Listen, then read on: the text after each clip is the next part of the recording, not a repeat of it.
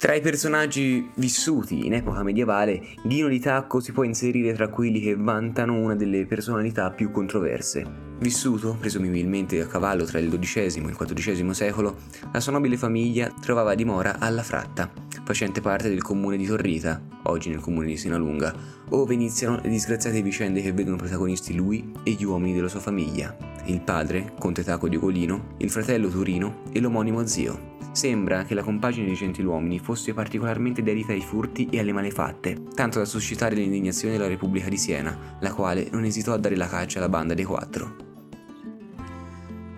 Tuttavia, essendo rampolli della famiglia Cacciaconti Pecorai, la quale dominava su buona parte dei castelli presenti nel territorio di Asina Longa,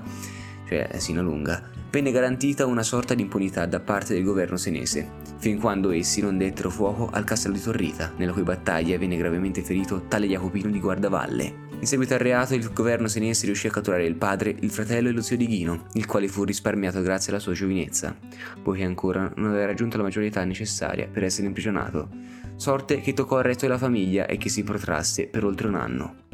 Un anno fatto di lunghe torture e sevizie fin quando il rinomato giudice Benincasa della Terina non decise di condannarli a morte.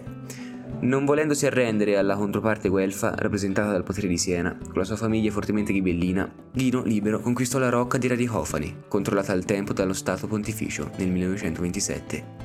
Negli anni che seguono si nota finalmente quanto Ghino si possa definire un gentil brigante. Dalla rocca riusciva a scoccere tutti gli andanti della via francigena e li derubava riservando trattamenti speciali a quelli che si trovavano a essere da lui derubati, Venivano infatti lasciati una giusta parte dei loro averi, sufficienti a vivere con dignità e proseguire nel loro pellegrinaggio. In più, la cronaca ci narra di un coraggioso guerriero, un signore della propria rocca che mai inferì di spada su quelli da lui saccheggiati, anzi, qualcuno racconta di veri e propri banchetti offerti dal bandito in persona. Di ciò che riusciva a ottenere, sembra che Ghino ne, distribuisse parte ai meno abbienti, ai poveri, che albergavano in quelle terre della provincia senese e che, in un modo o nell'altro, riscattarono la figura malandrina del personaggio. Per questo motivo, e perché lasciava liberi di proseguire sia i poveri sia gli studenti, Ghino di Tacco fu considerato un ladro gentiluomo, una sorta di Robin Hood ante litteram. Tra i sentimenti che ne muovevano le gesta e inoltre è da aggiungere l'onore, quello stesso che portò Ghino di Tacco ad avanzare su Roma al comando di 400 uomini, volendo vendicare i parenti uccisi dal giudice Benincasa, ormai la corte del Papa, che, forse non mai dimentico del fatto, non si aspettò di vedere entrare nel tribunale del Campidoglio l'orda barbarica guidata da Ghino, colui che poi tagliò la testa del giudice a fil di spada e la impalò sulla picca che poi riportò alla rocca, ove questa rimase esposta per molto tempo. Di questo ne parla anche Dante nel sesto canto del Purgatorio, dicendo qui verrà la retin che dalle braccia fiere di Ghin di Tacco ebbe la morte,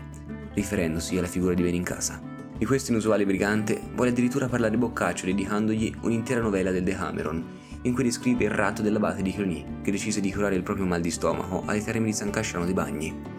Venuto a conoscenza dell'arrivo del ricco abate, Ghino non esitò a rapirlo, rinchiudendolo nella rocca e provvedendo al suo nutrimento con pane, fave e vernaccia. Strano a dirsi, ma il mal di stomaco dell'ecclesiastico scomparve proprio grazie a questa dieta ed egli, ritrovandosi a dover essere grato al suo rapitore, chiese per lui il perdono del Papa, riuscendo a farlo ben volere anche a Siena.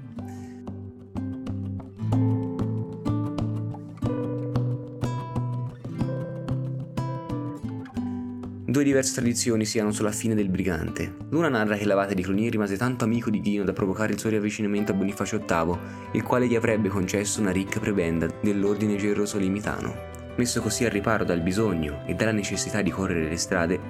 per il resto della sua vita perdonò nell'amicizia della chiesa romana e dell'abate, suo protettore. L'altra lo vuole morto dopo un agguato a Sinalunga.